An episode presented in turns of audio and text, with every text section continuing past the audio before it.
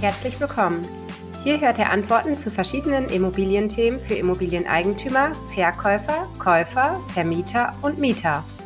In der zweiten Staffel plaudert Dr. Oliver Altenhöfel mit Expertinnen oder Kolleginnen zu aktuellen Themen aus der Immobilienwirtschaft. Also hört rein und viel Spaß!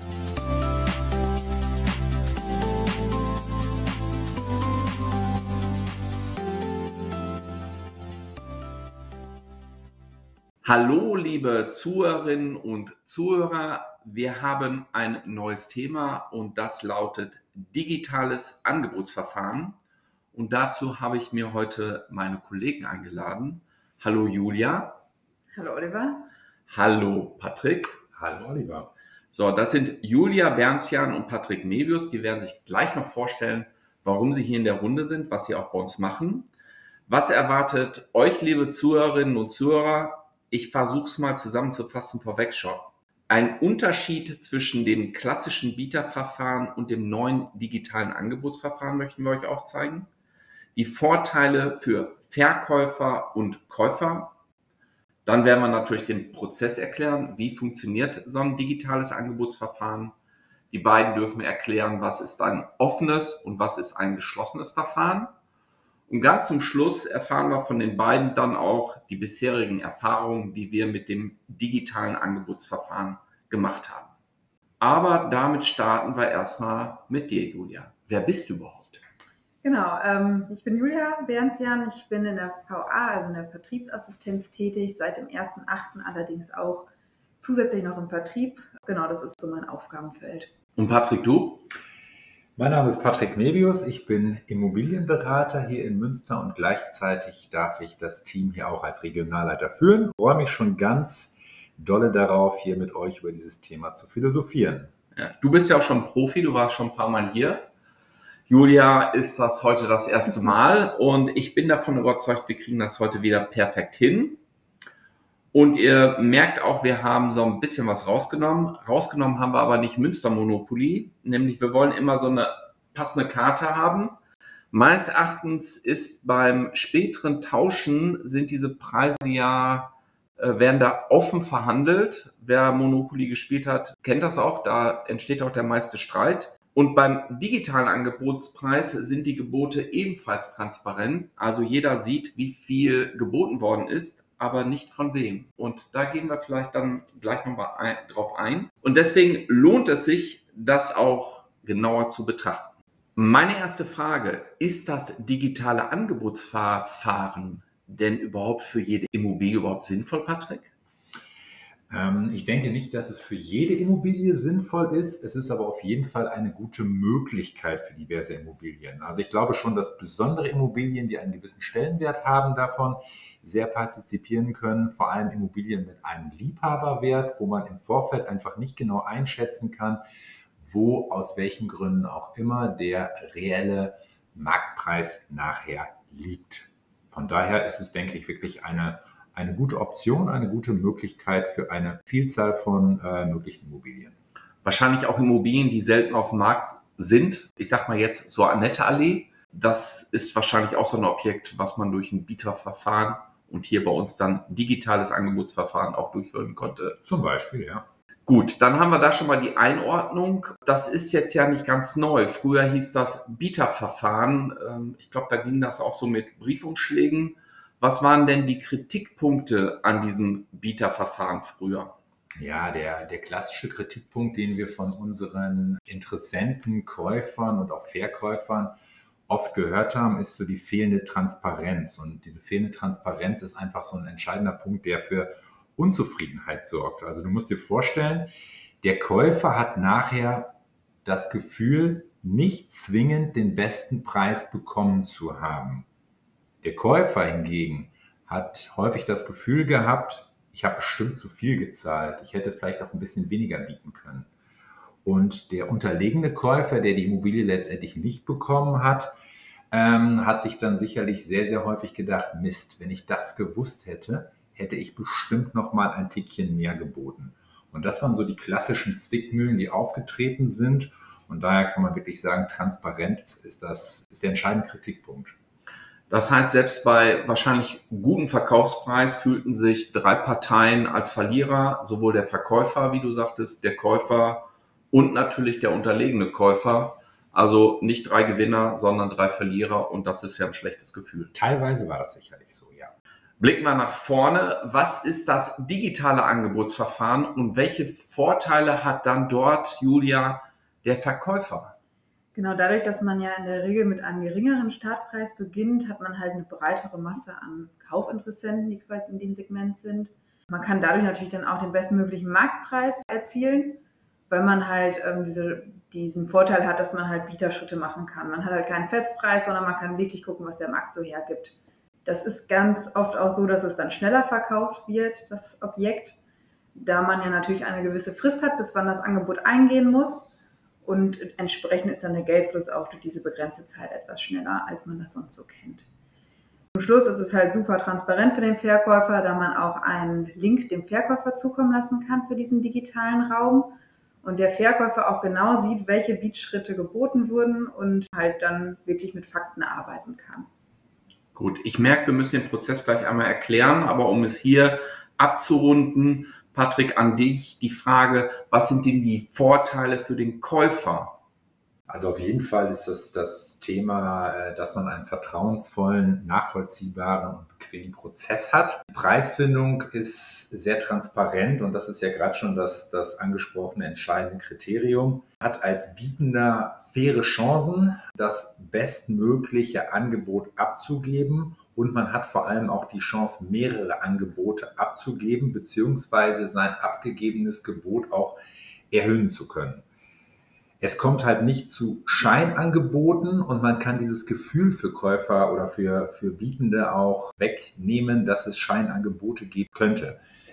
Die Kommunikation, die ist recht einfach und recht schnell zu führen und ähm, was halt auch nochmal ganz, ganz wichtig ist, man hat halt durch diese Möglichkeit kein Risiko zu überzahlen, also viel mehr zu bezahlen, als man in irgendeiner Art und Weise möchte oder sich auch gegebenenfalls leisten kann. Äh, ist erklärst, dass Patrick auf den Verhandlungsprozess, den Verkauf dann nochmal eingeht und Julia, dass du es nochmal hinten raus abrundest, was passiert, nachdem man sich geeinigt hat. Ja, gerne. Dann fange ich mal an. Also der erste Schritt ist ganz normal, dass ein klassischer Auftrag geschlossen wird und die Vermarktung ganz normal startet mit den einzelnen Schritten. Das Exposé wird aufbereitet, wir werden es in die Portale einstellen, natürlich immer mit dem Hinweis auf das Bieterverfahren. Ähm, allerdings halt erstmal die ganz normalen Besichtigungen durchführen und bis zu dem Zeitpunkt, wo quasi dieses Verfahren startet und Patrick damit weitermacht. Ja, wenn wir dann letztendlich ähm, in, dem, in dem Prozess als solchen äh, sind, ähm, ist es als allererstes die Vorbereitung, die wir treffen. Und für die Vorbereitung schaffen wir es, dass dieses äh, Verfahren durch uns aufgesetzt wird. Wir haben dafür eine, eine digitale Plattform, einen digitalen Bieterraum. Hier werden die Interessenten von uns eingeladen. Der Prozess des digitalen Angebotsverfahrens als solches, der ist befristet. Das heißt, es geht irgendwann los und endet zu einem fixen bestimmten Datum und zu einer fixen bestimmten Uhrzeit. Die Interessenten, die von uns eingeladen werden, werden mit einem persönlichen Einladungslink eingeladen, den sie per E-Mail und per SMS bekommen. Angebote können die Interessenten online abgeben innerhalb dieses Bieterraums und äh, das machen sie mittels eines SMS-TAN-Systems. So haben wir eine Verbindlichkeit geschaffen und so haben wir natürlich auch noch eine gewisse Kontrolle, eine Kontrollfunktion auf beiden Seiten.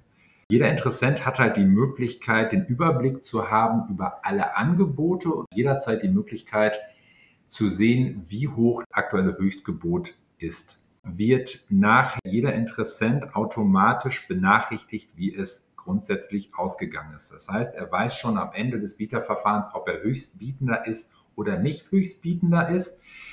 Ein kleiner Hinweis noch dazu, sollten nochmal Gebote kurz vor Schluss eingehen, in der letzten Stunde, dass jemand wirklich sagt, kurz vor Schluss äh, gebe ich nochmal das Höchstgebot ab, in der Hoffnung, dann auf jeden Fall den Zuschlag zu bekommen, verlängert sich automatisch das Bieterverfahren um 15 Minuten pro abgegebenen Gebot. Das ist wirklich dann nochmal eine Chance für alle Interessenten nachziehen zu können, damit man halt äh, nicht aufgrund einer langsameren Internetverbindung in allerwertesten gekniffen ist. Ne? Und am Folgetag ist es dann so, dass wir als Immobilienberater das Ausgang des Bieterverfahrens mit den Eigentümern, mit den Verkäufern besprechen und der Verkäufer dann auch wirklich nachher die Entscheidung trifft, an wen verkauft werden soll. In der Regel ist es der Höchstbietende, aber grundsätzlich hat der Verkäufer immer noch die Entscheidungshoheit da. Bevor Julia jetzt den Abschluss nochmal erklärt, ähm, ist, glaube ich, nochmal ganz wichtig, was du gesagt hast.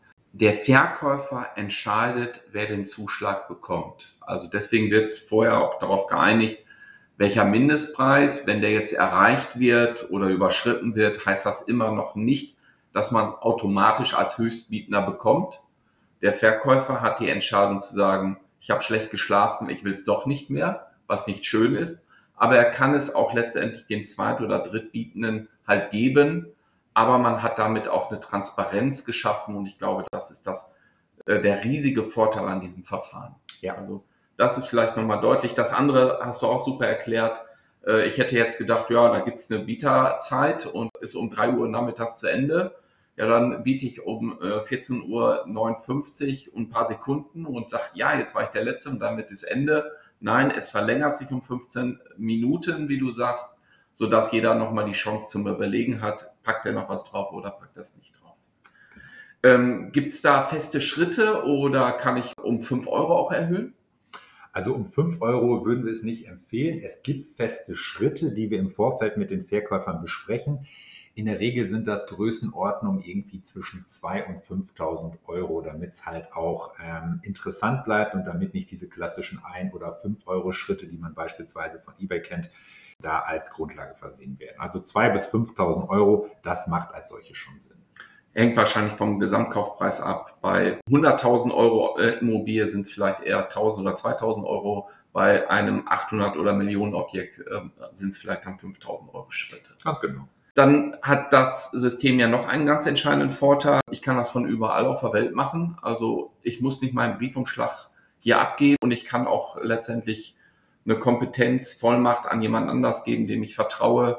Der bietet dann für mich, weil es auch für den Käufer ja noch nicht verbindlich ist. Äh, auch er kann wiederum zu, zurückziehen, weil Immobiliengeschäft benötigt einen Notar. Und dann bin ich fast bei Julia, nämlich beim Abspann. Ne? Genau, wir gehen jetzt mal davon aus, der Käufer und der Verkäufer konnten sich einigen, die sind zusammengekommen und möchten jetzt gerne zusammen zum Notar gehen. Dann läuft auch wieder alles ganz klassisch. Wir machen einen Kaufvertragsentwurf, die Parteien prüfen diesen und schlussendlich gehen wir zur Beurkundung zum Notar und schließen das ganze Geschäft ab. Ja, und zu meinem Punkt nochmal, vielleicht Richtung Patrick noch einmal, sagt der Erste, er will doch nicht mehr. Also auch da können wir weder wir noch den Verkäufer den ja dazu verpflichten, jetzt zu dem Preis zu beurkunden. Dann kannst du auch den Zweiten ansprechen und der sagt, weiß ja genau, was er geboten hat. Also kann man dann auch auf diesem Preisniveau Käufer und Verkäufer zusammenführen. Ganz genau, so ist es letztendlich. Also wenn es wirklich nicht zum Abschluss kommt zwischen dem Höchstbietenden und dem Verkäufer, warum auch immer, gibt es äh, natürlich noch die Möglichkeit zu sagen, wir äh, nehmen Kontakt auf zum Zweithöchstbietenden oder zum Dritthöchstbietenden, je nachdem, und würden dann versuchen, das Geschäft mit diesem dann abwickeln zu können. Und da hilft sicherlich sehr, sehr gut diese Transparenz über die Preise, was ist geboten worden und dann findet man dort sicherlich auch eine Basis. Es ist zu jedem Zeitpunkt nachvollziehbar und das ist dann wirklich eine, eine absolut gesunde Gesprächsbasis. Genau.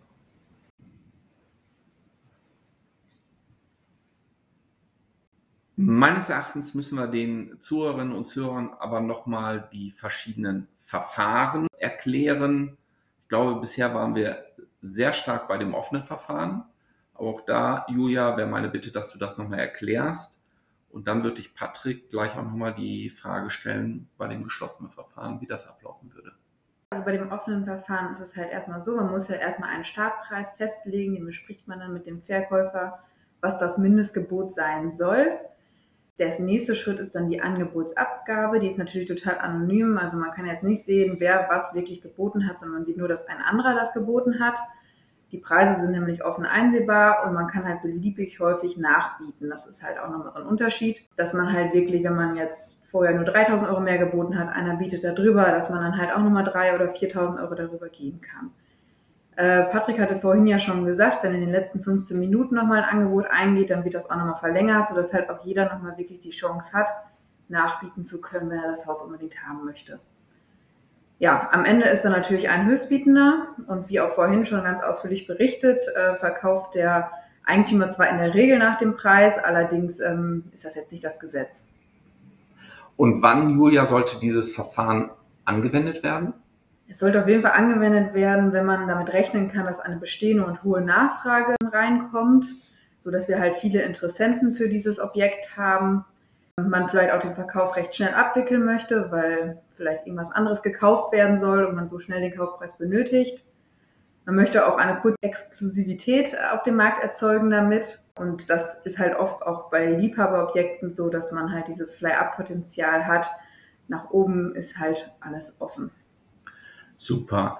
Ähm, ich glaube, das war das, was wir vorher auch schon immer erläutert haben. Und äh, Patrick, korrigiere mich jetzt, das geschlossene Verfahren ist tendenziell eher sowas wie das frühere klassische Bieterverfahren? Ja, das geschlossene Verfahren kommt dem klassischen Bieterverfahren mittels Umschlagabgabe schon sehr nah. Es kommt im Rahmen des digitalen Angebotsverfahrens seltener vor. Ich würde mal sagen, so circa 10 Prozent der äh, Bieterverfahren ähm, erfolgen auf diesem Weg. Es ist wirklich ein klassisches Bieterverfahren. Man gibt einmalig ein verdecktes Angebot ab. Das Ganze erfolgt natürlich auch digital innerhalb des Bieterraums.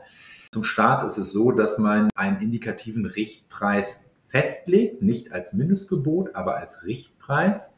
Und bei der Angebotsabgabe als solches ist es, ist es so, dass der Bietende ausschließlich ein Angebot abgeben kann. Die Höhe des Angebots ist prinzipiell frei wählbar. Das heißt, es kann sich unter oder über dem Richtpreis oder genau auf dem Richtpreis festlegen.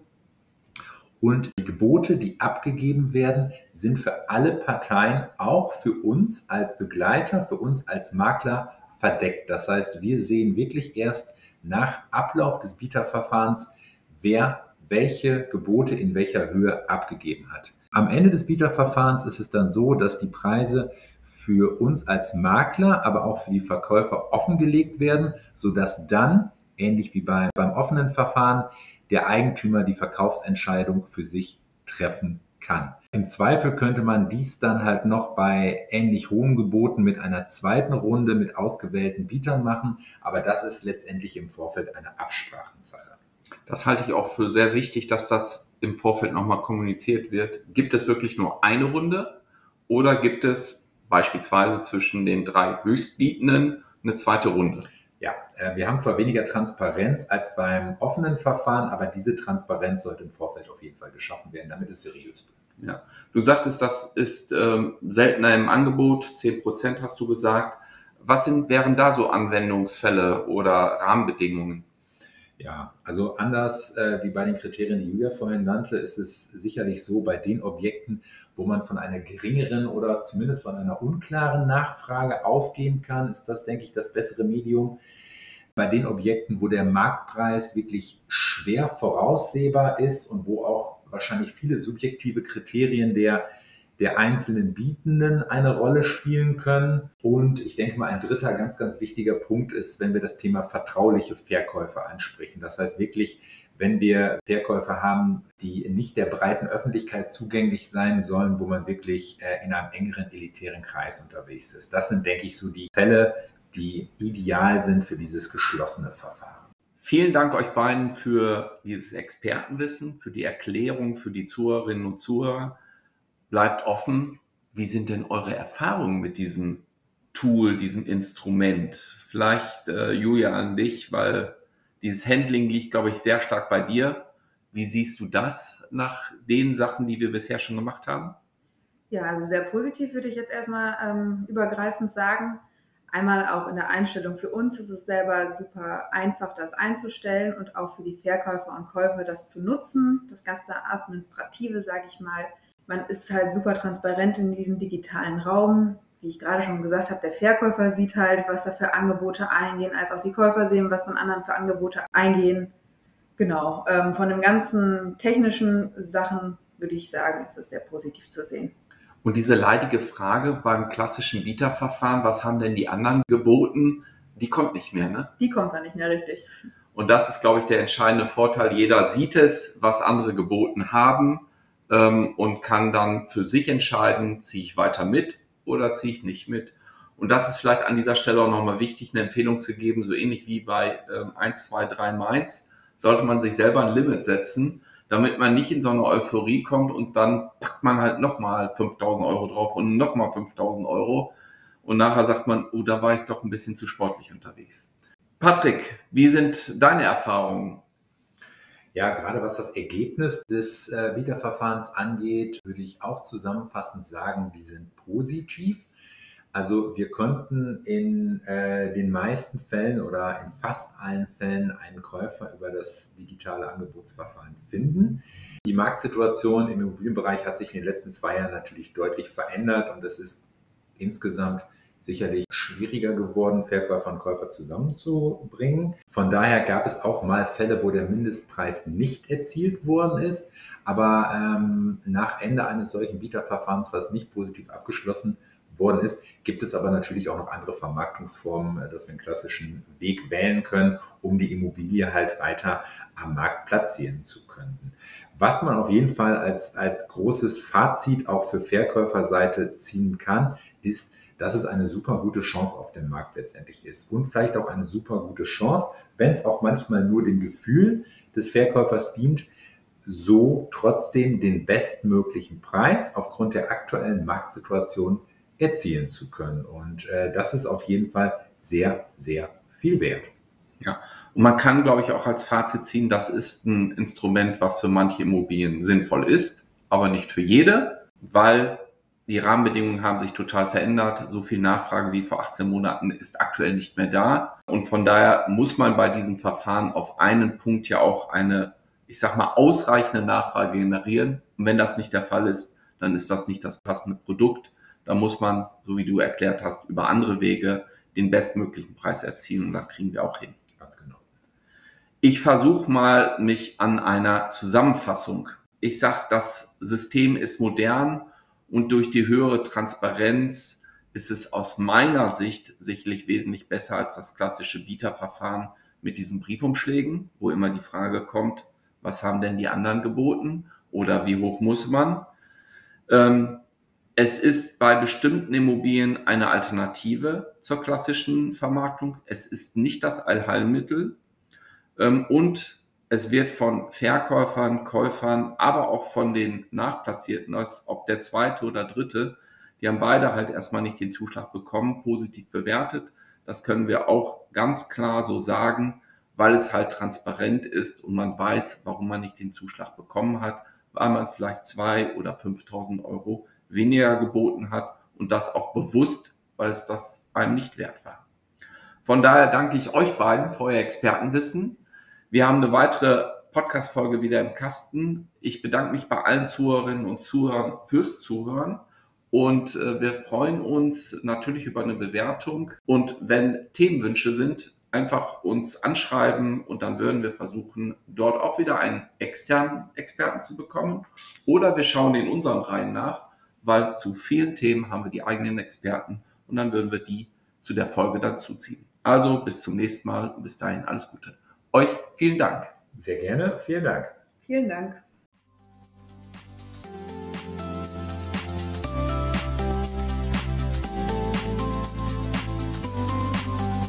Das war der Podcast zum Immobilien A und O, dem Podcast der Immobilienwirtschaft von der Volksbank Immobilien Münsterland GmbH. Wir hoffen, euch hat die Folge gefallen. Habt ihr noch Fragen oder Anregungen? Dann schreibt uns in die Kommentare oder hinterlasst eine Bewertung oder einen Daumen hoch. Und wenn ihr gespannt seid auf die nächste Folge, dann abonniert unseren Podcast und teilt die Folge mit Freunden.